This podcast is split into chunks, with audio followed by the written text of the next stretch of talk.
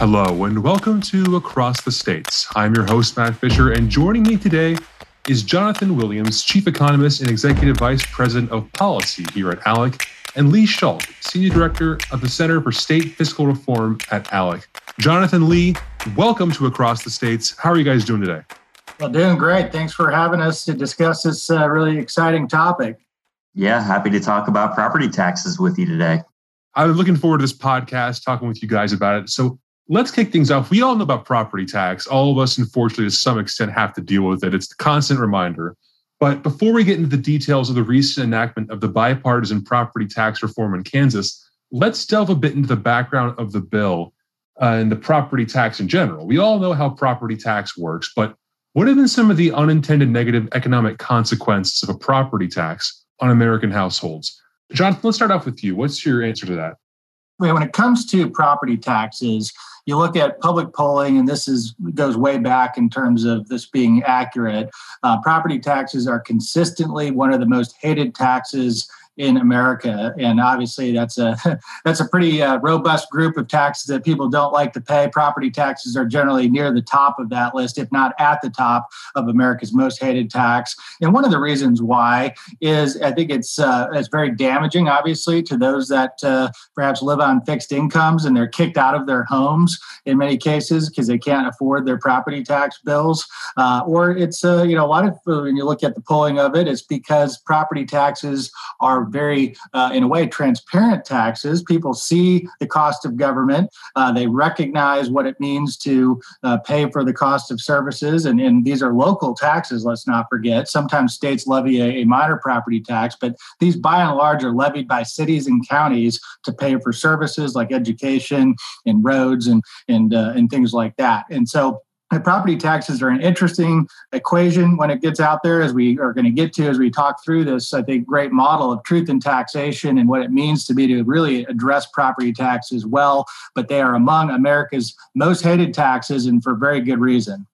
So, Lee, usually taxpayers can go online and figure out what percentage they owe in income tax and sales tax on each purchase. Like when I moved here to Virginia, I figured out online fairly quickly about a rough estimate of how much I'd owe in taxes if I moved to this area. But when it comes to property taxation in many states, it's not so simple. Why is it that in so many parts of the country, there is very little transparency on the property tax equation?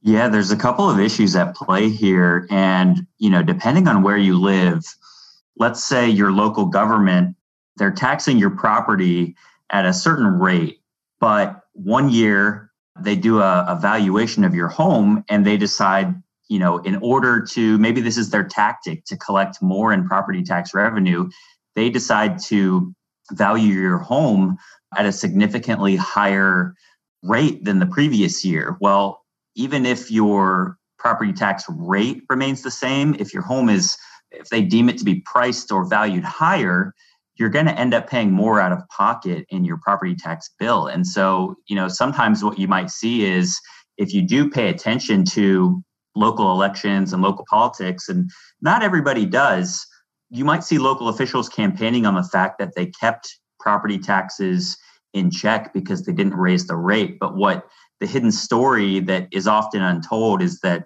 valuations go up. And so just keeping the rate the same doesn't mean that property taxes are staying low. People get hit with higher property tax bills year after year. And like Jonathan said, this can lead to people all but getting, or even getting priced out of their homes, you know, being unable to afford a home that they've lived in for decades.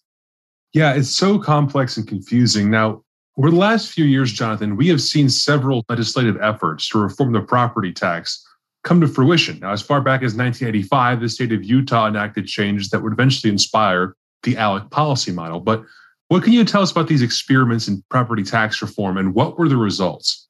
Well, across the states, uh, across our laboratories of democracy, we've seen lots of different ways that states have tried to tackle this issue. And as I mentioned at the onset, this is by and large a local-driven spending issue and a property tax collection issue. And so when states weigh into this complicated equation, sometimes they can get it very right and sometimes they can get it very wrong. And let me start with how they've gotten it wrong first.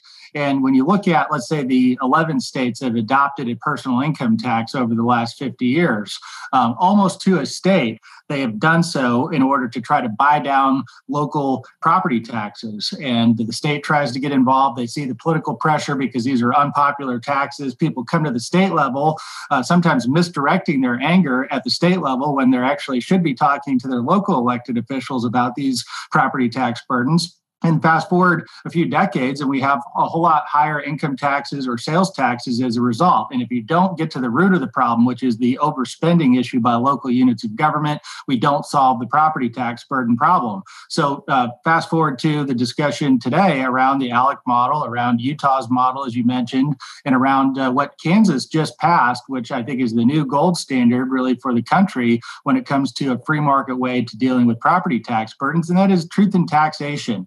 And what do I mean by saying truth in taxation? It, in a way, uh, gets to the uh, the issue that Lee was talking about. Uh, there's a couple of different pieces to the property tax equation. One is your property tax rate, and one is the property tax assessment, the assessment of the valuation of your property. And many times there's a little uh, dishonesty that happens in some uh, local units of government that would like to say, hey, we held the line and we didn't raise your property tax rate. And you look at your bill versus the year before and you realize that your property taxes went up and you wonder what just happened there. It's because they've actually raised your property taxes through the assessment process of your property. So just because your property is assessed at fifteen percent more than it was the year before doesn't mean your property tax bill should automatically go up by fifteen percent, as our, our member, uh, former Senator Howard Stevenson of Utah would like to say. And so it's a it's a very complicated uh, piece of how to solve that. But I think truth in taxation, the policy, which is it, it allows governments to raise property tax revenue if there's a real need. But all it does is it really asks for transparency, accountability, and some honesty as part of this process. So if a local government wants to raise your property tax burden on net, Uh, all it has to do is inform voters in the district and send out a, a mailing to uh, those that are affected by the property tax increase, have a public hearing and have real public discourse around this discussion. And it's a, it's a huge discussion in a lot of local areas as to what's the right form of government, what's the right level of government spending. And then finally, and perhaps most importantly, Matt, it's that local units of government need to take recorded votes in order to take the extra revenue above what would be allowed under the truth in taxation. So there's real accountability to say, all right, we want to spend more than last year. And we're going to go on record and say, if there's a real need to do that, uh, the state's not going to limit us from doing that. Uh, but we're going to have go on record and say we support higher spending or higher taxes. And then voters get to decide if they like to support candidates who believe in smaller government or larger government. And so to go off what you just said there, Jonathan, turning to you now, Lee, this truth in taxation reform plan that was passed in Kansas, overwhelmingly bipartisan bill, signed into law by Democratic governor. What does this truth in taxation plan mean for Kansas households? How will it impact their economy going forward? Building off what Jonathan just said. Well, one thing it does, and I'll and I'll borrow a phrase from our good friend Dave Traubert, the president of the Kansas Policy Institute, but it closes that honesty gap that Jonathan was describing. And in practice, what will happen if you live in Kansas, if there's a proposal that would cause you to pay a dollar more, right? Just one dollar more, let's say, on your property tax bill, you're going to receive a notice in the mail with that dollar amount and an explanation of why you'll be paying more. And then you'll be given a date of a public hearing when you'll be able to go in person and voice your concerns. If you show up in person, you'll be guaranteed a time slot to share, you know, why, let's say, you're against the property tax increase, or maybe you're in supportive of it. Maybe you think it's a, a good use of government dollars. Maybe there's a project that you're passionate about. You know, our friend Howard Stevenson, one of the architects of the Utah legislation, he said it himself, you know, truth in taxation, we're not opposed to all property tax increases. But it does have a byproduct of adding that transparency and that accountability. And many proposals are defeated as a result, just because you're adding that extra element of transparency. And so getting back to Kansas, you'd have a chance to go and speak out in person, and then your local officials would have to take a public vote at that hearing. And so you can imagine if a lot of people showed up to complain or voice their concerns, and you've got to kind of face them as their their local representative, uh, you might think twice about how you vote on a property tax increase. Uh, and obviously, when when people have more money in their pockets because governments are, you know, being more efficient with their tax dollars that they already collect, citizens are able to save, they're able to invest, and it really, you know, can benefit a local economy as a whole. And Matt, just to double down on what Lee said there and what you alluded to on the partisan breakdown in Kansas, I mean, in this divisive political age in which we live today, uh, to see a vote as lopsided as the one that we saw in the Kansas House and Kansas Senate, where only a handful of members in the entire legislative body voted against this ALEC model of truth in taxation. It was then signed into law by Governor Laura Kelly, who had vetoed it last session, uh, but seemed to uh, you know, see the benefits of it this year. And it's just an amazing uh, outcome of Republicans and Democrats coming together, realizing the need for real transparency and accountability, and to have a, a real solution here based on ALEC ideas, uh, based on Utah's example. Just an incredible, incredible outcome in this day and age. Yeah, more efficiency, more transparency and accountability, and more money in the pockets of taxpayers. Before we go, a quick message from ALEC concerning an exciting event coming this summer, happens every year. A quick message courtesy of ALEC. This July, join the American Legislative Exchange Council for its annual meeting in beautiful Salt Lake City. Join fellow thought leaders, listen to exciting speakers, and take part in building a better future for America. For more information and to register, go to alec dot org slash salt lake. We'll see you in person in Utah. So before we go, what are some additional ways that state lawmakers can reform property tax? What else is being explored on the state level to alleviate the tax burden, reform property taxation, and create a better market for households? Well, there's a couple of things I think to point to in addition to this. And I really think, uh, Matt, that this is the real free market model of how to properly balance the, the delicate needs between local units of government and the state in this issue of property taxes with truth in taxation. Um, however, for those that want to get to the root of the issue a little bit more directly in terms of the overspending problem that leads to property taxes, because taxes and spending are two sides of the same fiscal coin, whether you're looking at the state level or the local level. It's only here in Washington that we don't balance our budgets and we continue to rack up national debt in the tens of trillions now. And so I think that one item that you know you could point towards is something like Colorado, where they have uh, had in their state constitution for now more than twenty-five years a taxpayer's Bill of Rights to protect the rate of growth uh, of spending, to make sure it doesn't get out of whack with the economy. They allow government to grow, but they put a constitutional limit on how quickly it can grow. So it cannot grow faster than population and inflation, for instance, in Colorado with their constitutional amendment.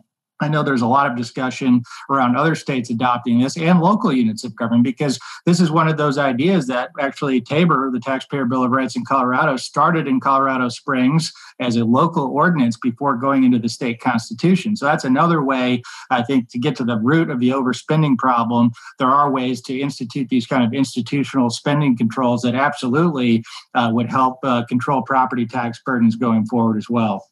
Yeah, and I'll just add on to that by saying that there are many reasons why Utah ranks number one in every edition of our publication, Rich States, Poor States. But one of those reasons is its property tax burden. And, you know, as we've pointed out, since truth in taxation was implemented in Utah, you know, at, back then, Utah had the twenty-fourth lowest property tax burden in the nation. Today, that's closer to around fourteenth lowest in the country. And so, you know, it's clear that this is working, and doing so by increasing accountability, increasing transparency. It's really, I think, a huge plus, a huge positive to see other states adopting it.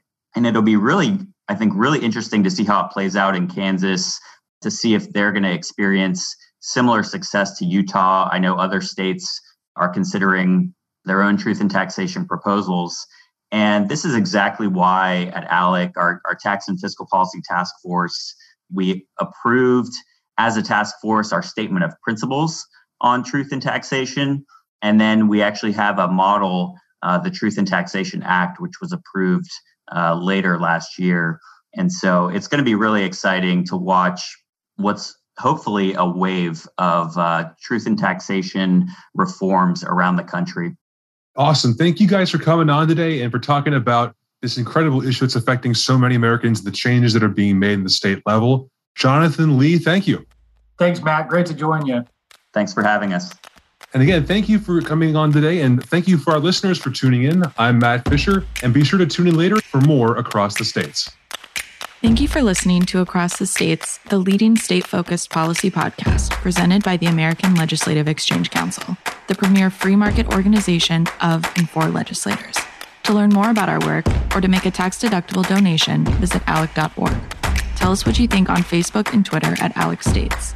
The views and opinions expressed on Across the States are those of the speakers and do not necessarily reflect the official policy or position of the American Legislative Exchange Council.